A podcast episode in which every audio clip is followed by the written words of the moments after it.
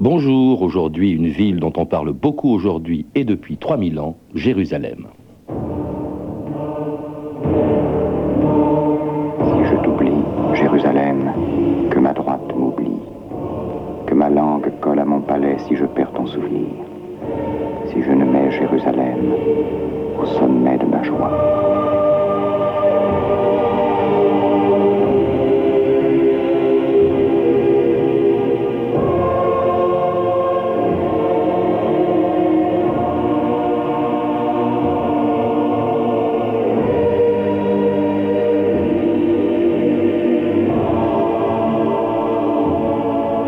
D'histoire.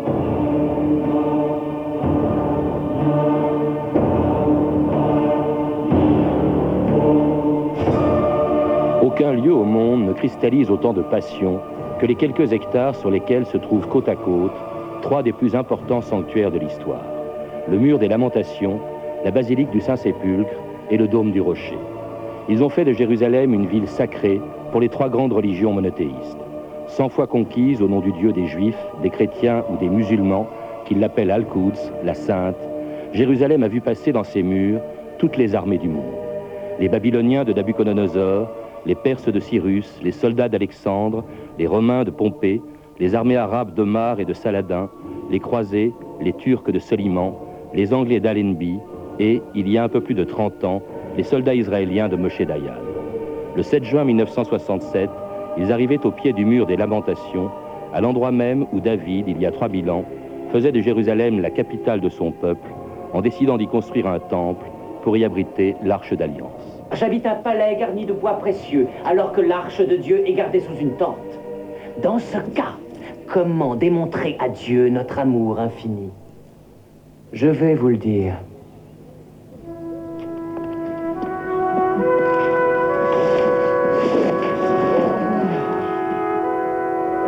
En bâtissant pour lui et à sa gloire un temple majestueux, ici, sur cette sainte colline de Sion, et dans lequel sa présence sacrée sera à jamais exposée.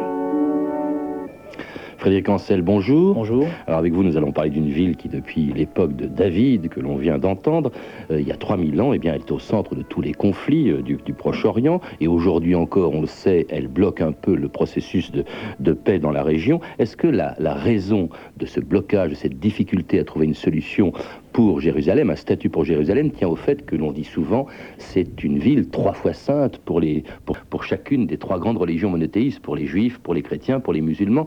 Ça la rend donc intouchable en quelque sorte. Très clairement oui, intouchable, ou plus exactement, chacun des protagonistes, lorsqu'il y a conflit dans cette région, souhaite la posséder, souhaite l'avoir intégralement sous sa propre souveraineté, mais je dirais que c'est plus l'utilisation, l'instrumentalisation de la sacralité de Jérusalem qui est cause de conflit, parce qu'à l'origine finalement il s'agit d'un piton rocheux.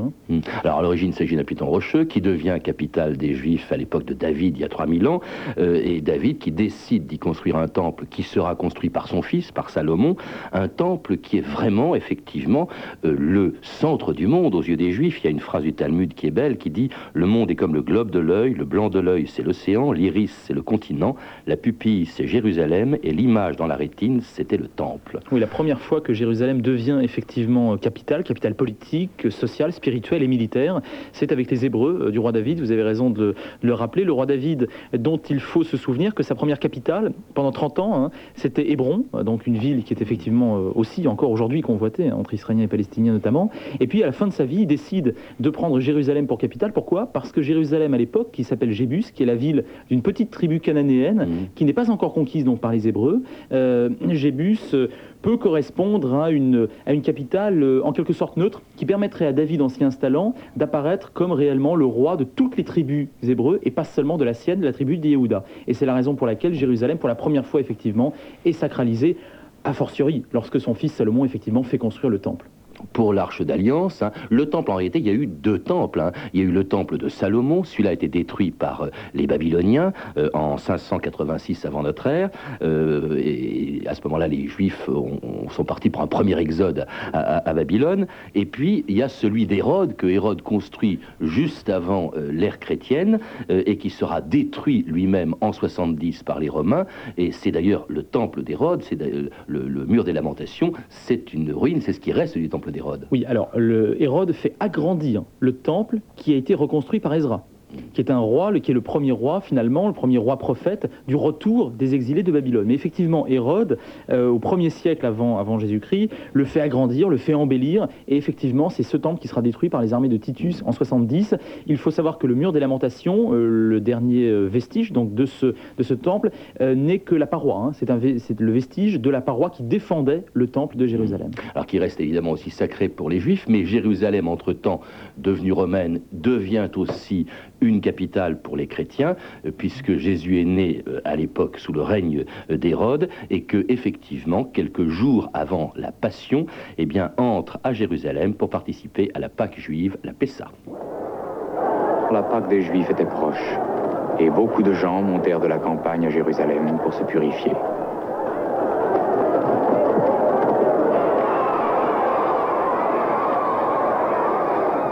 Venez, il arrive. Venant de Béthanie et du Mont des Oliviers, fit son entrée à Jérusalem ce jour-là pour prêcher dans le temple, car le temple, c'était la Judée. Les paroles qu'il y prononcerait retentiraient jusqu'à Tibériade, à Samarie et à Césarée. De là, il s'adresserait au monde entier, si le monde voulait bien écouter, et les vagues de l'océan s'apaisaient. C'est donc un extrait du film Le Roi des Rois, l'entrée de Jésus à Jérusalem, quelques jours avant la crucifixion, qui fait du coup de Jérusalem une ville sainte aussi pour les chrétiens, mais ça l'est devenu beaucoup plus tard, Frédéric Ancel. Exact, ça l'est devenu plus tard, et surtout, Jérusalem ne sera jamais capitale chrétienne proprement dite, sauf pendant quelques décennies, au XIIe siècle, c'est-à-dire au temps des croisades. Hein. Jérusalem va devenir la capitale d'un des royaumes seulement, croisé du Levant, du Proche-Orient, celui, le royaume latin de Jérusalem. Mais effectivement, Jérusalem deviendra capitale beaucoup plus tard, et les croisés instrumentaliseront ce thème de la sacralité de Jérusalem beaucoup plus tard, parce qu'il faut se souvenir que après la crucifixion de Jésus, eh bien, les chrétiens font de la Jérusalem terrestre une espèce de nouvelle Babylone qui est vouée aux gémonies et qui est vouée à la destruction. Et ils font d'une Jérusalem qui serait céleste et qui va devenir finalement Rome, hein, à partir de la conversion de Constantin au IVe siècle, la véritable et nouvelle Jérusalem. Et puis surtout, tout de suite après la mort du Christ, eh bien, peu de temps après, la révolte des Juifs est matée par les Romains. Les Juifs partent en exil, c'est le début de la diaspora, et pendant 3 siècles à peu près, eh bien, c'est une ville romaine, Jérusalem. Elle s'appelle Aelia Capitolina, et on y célèbre Jupiter et Apollon, pas du tout Jésus, jusqu'à la conversion de Constantin. Tout à fait. Les Romains ont décidé non seulement de mater la révolte juive, mais encore d'éradiquer toute possibilité de toute nouvelle révolte, parce qu'il faut se souvenir qu'en 135 après Jésus-Christ, une énième et dernière et ultime révolte est de nouveau écrasée, et cette fois-ci l'empereur Adrien décide donc d'éradiquer jusqu'au nom de la Judée. Et c'est à partir de 135 après Jésus-Christ que cette région de Judée est baptisée Palestine. Ce sont les Romains qui créent à l'époque ce nom et qui baptisent effectivement Jérusalem d'Aelia Capitolina et qui interdisent aux Juifs de pratiquer leur religion. Alors en revanche, lorsque Constantin, l'empereur romain, se convertit en 312, on découvre, sa mère, Hélène, découvre le Saint-Sépulcre. Constantin construit la basilique du Saint-Sépulcre, qui devient un lieu de pèlerinage. Et 3 siècles plus tard encore, là, Jérusalem devient une ville musulmane, un lieu saint pour l'islam, avec la prise donc de la ville par le calife Omar.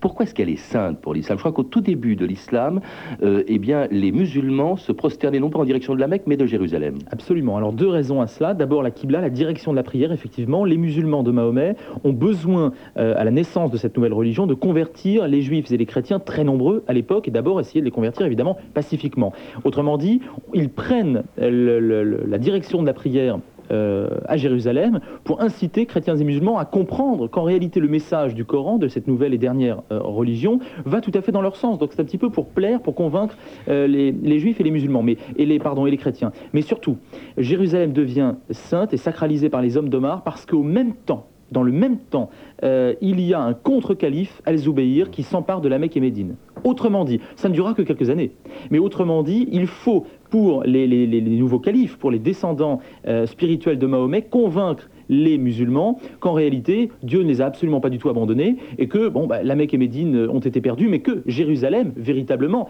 est la ville sainte de l'islam. D'autant plus qu'il y a une autre raison, il y a le fameux voyage nocturne de Mahomet, qui se serait envolé vers le ciel à partir de Jérusalem, en compagnie de l'archange Gabriel, et pour converser avec Dieu. Donc c'est là où, d'ailleurs, c'est précisément à cet endroit-là qu'a été construite à l'époque, au tout début de l'occupation musulmane, qu'a été construit le dôme du rocher, la mosquée d'Omar. Tout à fait, c'est vrai, mosquée d'Omar, puis mosquée d'Al-Aqsa. C'est de ce rocher, oui. Absolument, absolument. Et la Mecque et Médine, qui ont été, dont la souveraineté a été recouvrée quelques années plus tard, sont redevenues les premières villes saintes de l'islam, mais on a conservé effectivement Jérusalem, Al-Quds, la sainte et noble, Al-Quds al-Sharif, comme troisième ville sainte de l'islam. Mais il est à noter que une fois que les hommes d'Omar se sont emparés de Jérusalem, elle retombe dans l'oubli.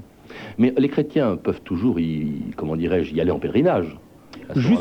Jusqu'aux Seldjoukides. C'est-à-dire qu'à la fin du Xe siècle, les Turcs Seldjoukides construisent un empire qu'ils étendent jusqu'à Jérusalem. Et là commencent les problèmes, parce que notamment avec le sultan Rachid, les pèlerins sont rançonnés, voire parfois massacrés, d'où le début des premières croisades. Ce sera une des raisons effectivement des croisades, justement les chrétiens veulent reconquérir Jérusalem, considérée comme prisonnière des musulmans. Écoutez cette chanson qui date des croisades précisément, et écrite par Huon de Saint-Quentin, Jérusalem se plaint.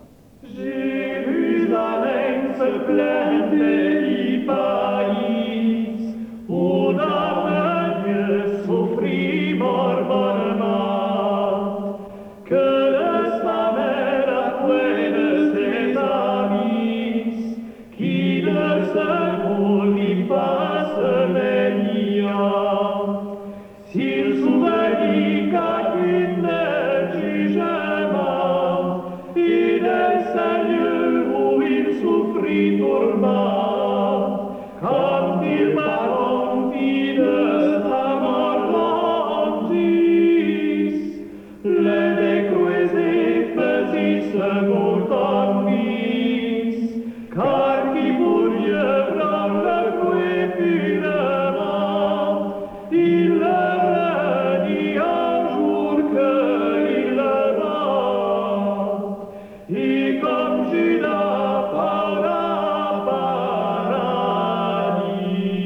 Vous écoutez France Inter, 2000 ans d'histoire, aujourd'hui Jérusalem.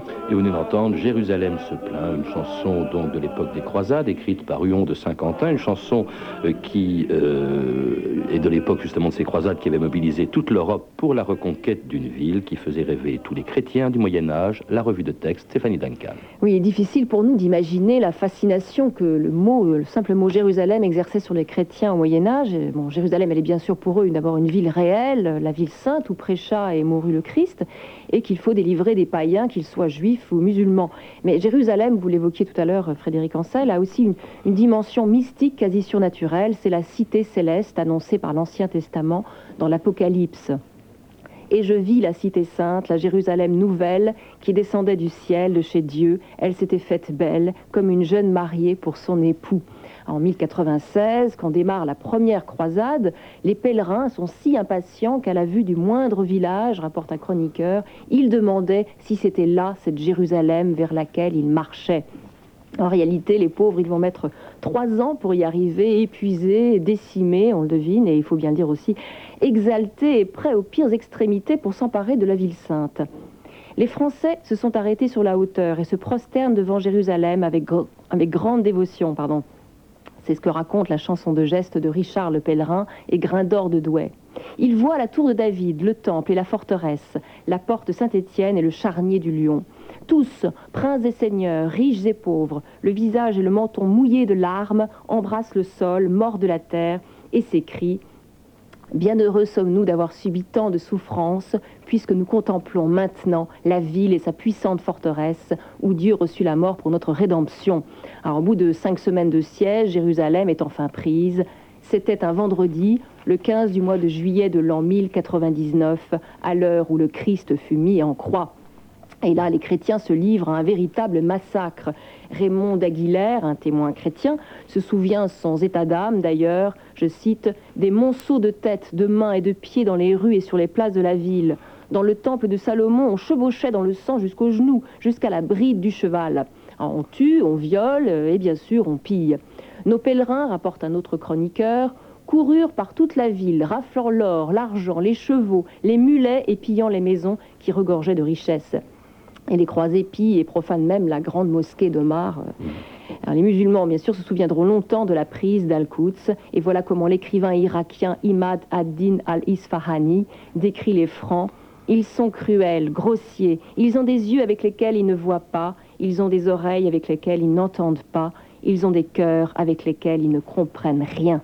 Frédéric Ancel, on vient de l'entendre à l'occasion de la prise de Jérusalem en 1099 par les croisés. On voit que les passions et la violence que provoque Jérusalem, ça ne date pas d'aujourd'hui. Hein. Non, ça ne date pas d'aujourd'hui. Juste un mot pour rappeler que là aussi, il y a instrumentalisation de la part des pouvoirs chrétiens, et en l'occurrence du pouvoir spirituel de Urbain II, un pape très malin. Il a prêché la croisade. Oui. Tout à fait, il a prêché la croisade.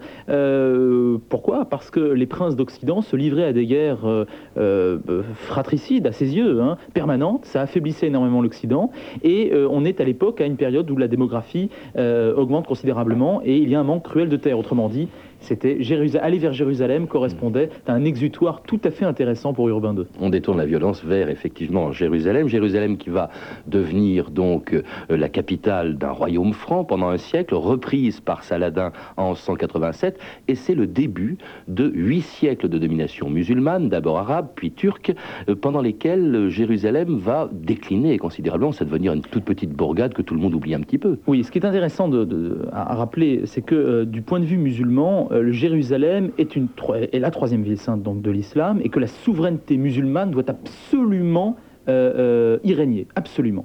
Mais une fois que la souveraineté musulmane est assurée, qu'elle soit d'ailleurs arabe, kurde, turque, peu importe, mais une fois que la souveraineté musulmane y est assurée, alors jamais la ville ne retrouve, ne récupère un statut de capitale, même pas de chef-lieu. Le chef-lieu, pendant des années, pendant des siècles, le chef-lieu des Turcs ottomans, hein, qui n'en partiront chassés par les Anglais qu'en 1918, ce sera tour à tour Césarée, et puis Ramleh, des petites bourgades qui se trouvent juste à côté de Jérusalem. Donc Jérusalem, cité spirituelle importante, oui, sur laquelle il faut absolument y établir sa propre souveraineté, oui, mais on ne se réveille dans le monde arabo-musulman, si j'ose m'exprimer ainsi, que lorsque les infidèles, c'est-à-dire soit les chrétiens, soit les juifs en tant que nation, viennent et revendiquent la souveraineté sur Jérusalem. Alors en 1917, vous l'évoquiez, ce sont les chrétiens, c'est le général Allenby qui, dans la Première Guerre mondiale, contre les Turcs, s'empare de Jérusalem.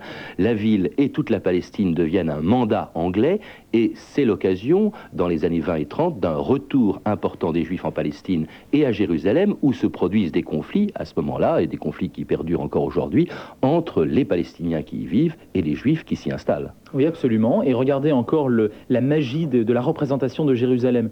18 siècles, je dis bien 18 siècles, après les dernières souverainetés hébreues, juives, sur Jérusalem, un homme se lève, un homme qui d'ailleurs est ni croyant ni pratiquant, Théodore Herzl, le fondateur du sionisme politique, hein, il se lève et il dit, ben voilà, Jérusalem, Sion, hein, du nom hébreu conceptualisant finalement la ville, nous appartient, nous devons y retourner en tant que peuple juif, en tant que nation, et pas seulement en tant que diverses communautés religieuses et particulières. Ce qu'on dit les juifs de la diaspora pendant des siècles, l'an prochain à Jérusalem, absolument, en permanence. Absolument, alors on le disait dans les synagogues, et lui affirme qu'il faut le dire, non seulement sur le plan politique, mais qu'il faut y retourner, et en 50 ans, rien sur le plan temporel, rien par rapport à 19 siècles, effectivement un nombre très important de juifs partent s'y installer. Alors ce retour est tellement embarrassant pour les Anglais qui finissent par se débarrasser du problème en 1948. Ils quittent la Palestine et ils quittent Jérusalem. Bonjour la BBC, c'est Richard Williams, je vous parle de Jérusalem le jour même de la fin du mandat britannique. Je me tiens devant l'hôtel Le Roi David, qui est depuis longtemps le quartier général du gouvernement. Dans quelques minutes, les officiels du gouvernement de la Palestine quitteront l'immeuble pour la dernière fois. Et le drapeau britannique qui flotte actuellement sur le toit sera descendu et remplacé par celui de la Croix-Rouge internationale. C'est donc le départ des Anglais en 1948, l'année, et d'ailleurs à 24 heures près, de la naissance de l'État d'Israël, qui choisit Tel Aviv et non pas Jérusalem comme capitale, car Jérusalem est partagée à ce moment-là entre les les Jordaniens, après la première guerre israélo-arabe, les Jordaniens occupent la partie est et la vieille ville, celle où se trouvent les sanctuaires, et les Israéliens sont du côté ouest, à ce moment-là, déjà aussi, il y a un problème de revendication de capitale. Vous avez raison, mais je me permets de vous reprendre. Dès la déclaration d'indépendance de Ben-Gurion, Jérusalem est choisie pour capitale par le mouvement juif qui devient l'État d'Israël officiellement. Simplement, effectivement, cette capitale n'est pas conquise, ou alors que sa partie ouest, qui au 19e siècle n'existait pas, la partie ouest de Jérusalem encore aujourd'hui, c'est finalement un ensemble de constructions en dehors des remparts parce qu'il n'y avait plus de place à l'intérieur. Et effectivement, dès 1949, la première Knesset, autrement dit le premier parlement israélien, va s'établir à Jérusalem-Ouest et s'y trouve d'ailleurs toujours encore aujourd'hui. Mais vous avez raison, en ce sens que ce n'est qu'en 1967, en juin 67, suite à la guerre des 6 jours, que la partie est, autrement dit la véritable Jérusalem sainte, hein, là où se trouvent tous les lieux saints, sera reconquise ou conquise par les Israéliens. La guerre des 6 jours, donc pendant laquelle, le 7 juin 1967, l'armée israélienne s'emparait précisément de la vieille ville et du mur des Lamentations. Écoutez ce reportage, le chef des parachutistes israéliens, Mordechai Gour, au moment où il entre dans la vieille ville de Jérusalem.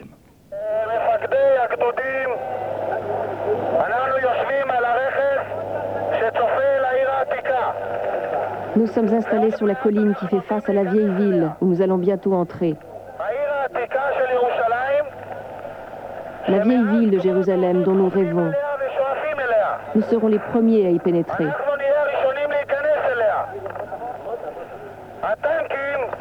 Les chars avancent et ils entreront par les portes de la ville. Avancez, avancez vers la porte des lions. L'étape finale aura lieu là-haut, sur la place.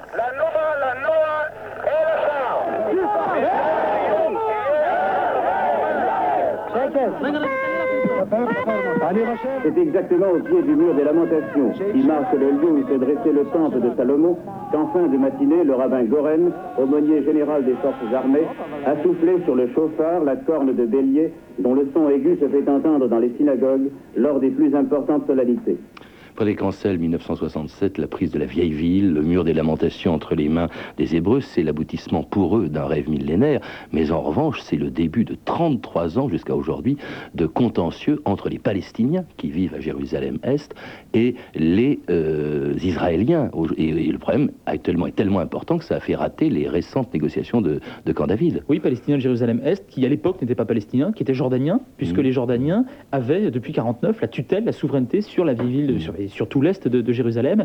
Effectivement, je crois même pouvoir dire que la prise de Jérusalem par une nation non musulmane, hein, vous vous souvenez de ce qu'on disait tout à l'heure, en l'occurrence par une nation juive et qui se représente comme telle, comme nation, a suscité, un peu à la manière des croisades, un peu à la manière de l'époque de Saladin, a suscité un réveil national chez les Palestiniens qui se sont très largement constitués eux aussi comme nation par mimétisme et grâce à cette perte finalement de Jérusalem. Et aujourd'hui, je crois pouvoir dire que la nation palestinienne se fédère très largement sur ce thème central de la Jérusalem perdue qu'on doit retrouver, et c'est la raison pour laquelle la revendication principale, essentielle, vous l'avez dit, des Palestiniens aujourd'hui, c'est pas seulement les lieux saints de Jérusalem, mais la souveraineté sur au moins la partie arabe de la ville. C'est l'endroit d'ailleurs où peut-être, c'est peut-être très bientôt Yasser Arafat va proclamer l'existence d'un État palestinien. C'est vraiment un problème qui semble insoluble. Est-ce que c'est pas le fait que Jérusalem soit revendiquée, soit ou invoquée par trois religions qui rend la solution impossible? Jean-Paul II envisage une internationalisation de la ville, comme du temps de l'après-guerre.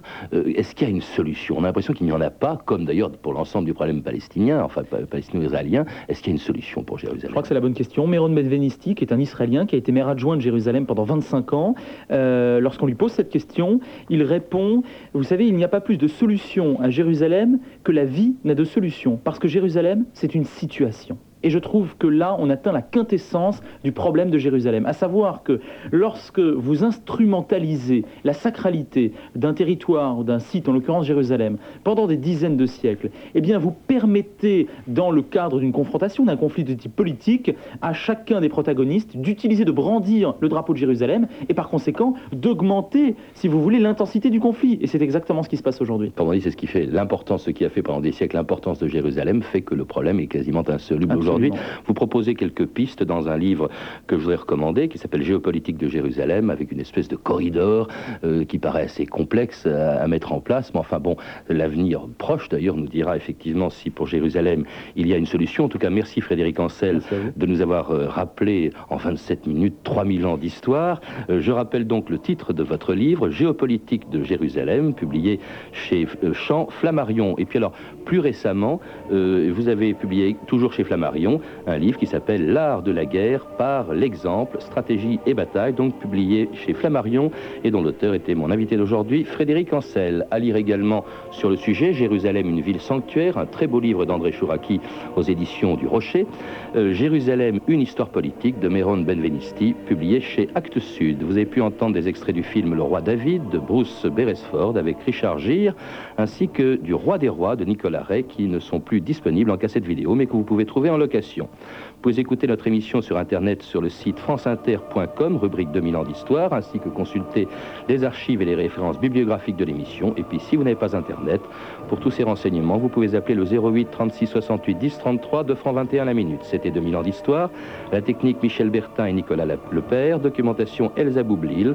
Revue de texte, Stéphanie Duncan. Une réalisation de Anne Kobilac. Une émission de Patrice Gélinet. Demain, dans 2000 ans d'histoire, eh bien, une institution qui est née à Jérusalem il y a déjà 1000 ans et qui est peu connue, mais dont on parle quand même assez souvent. L'Ordre de Malte, mais tout de suite à 14h.